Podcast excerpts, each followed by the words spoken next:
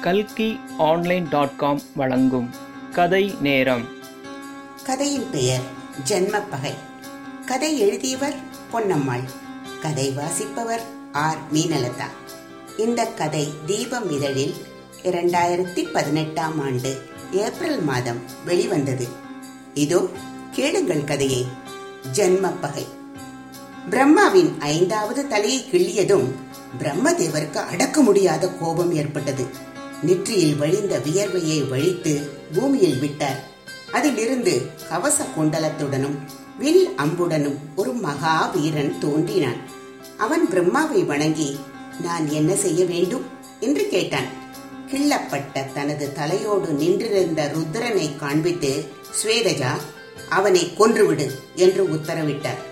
ருத்ரன் மீது ஸ்வேதஜன் பாய்ந்தான். ருத்ரன் விஷ்ணுவை தஞ்சமடைந்தான். விஷ்ணு ஹூங்காரம் செய்ய ஸ்வேதஜன் மூர்ச்சையானான். பிறகு ருத்ரன் விஷ்ணுவிடம் கபாலம் கீழே விழ பிச்சையிடுமாறு கோரினார்.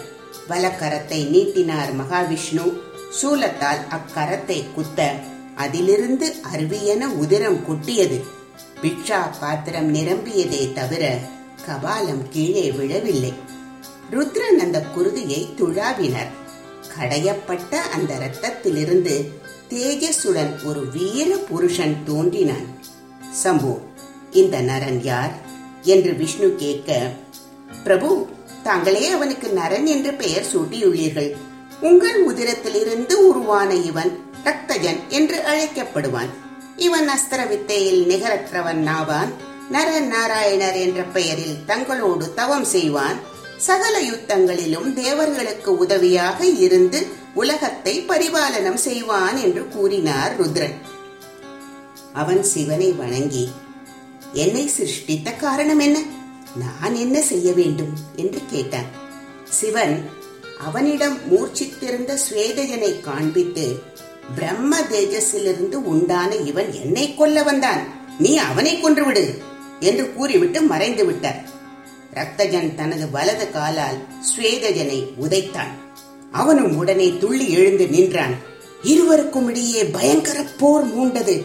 அவர்கள் வில்லிலிருந்து எழுந்த ஊசை சகல லோகங்களையும் நடுநடுங்க செய்தது. அவர்களுடைய அஸ்திரங்கள் அனல் கக்கிக் கொண்டு பாய்ந்தன. இருவரும் சளைக்காமல் இரண்டு ஆண்டுகள் யுத்தம் செய்தனர். மகாவிஷ்ணு பிரம்மலோகம் சென்றார். இன்று ஸ்வேதஜன் தோற்று விழப் போகிறான். நீர் என்ன செய்வதாக உத்தேசம் என்று கேட்டார். பகவானே என்னால் சிருஷ்டிக்கப்பட்டவனுக்கு புதுவாழ்வு அழியுங்கள் என்று பிரார்த்தித்தார் நான்முகன். அவ்வாறே ஆகட்டும் என அங்கிருந்து மறைந்தார் விஷ்ணு. விஷ்ணு போரிட்டுக் கொண்டிருந்தவர்களிடையே தோன்றி போரை நிறுத்தும்படி செய்தார்.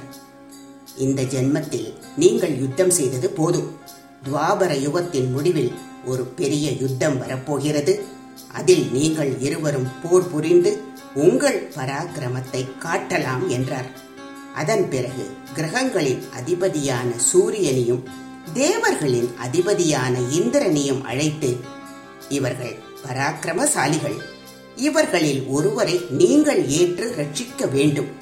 ஸ்வேதஜன் சூரியனிடம் இருக்கட்டும் ரக்தஜன் இந்திரனிடம் ஐக்கியமாகட்டும் என்று அருளினர்.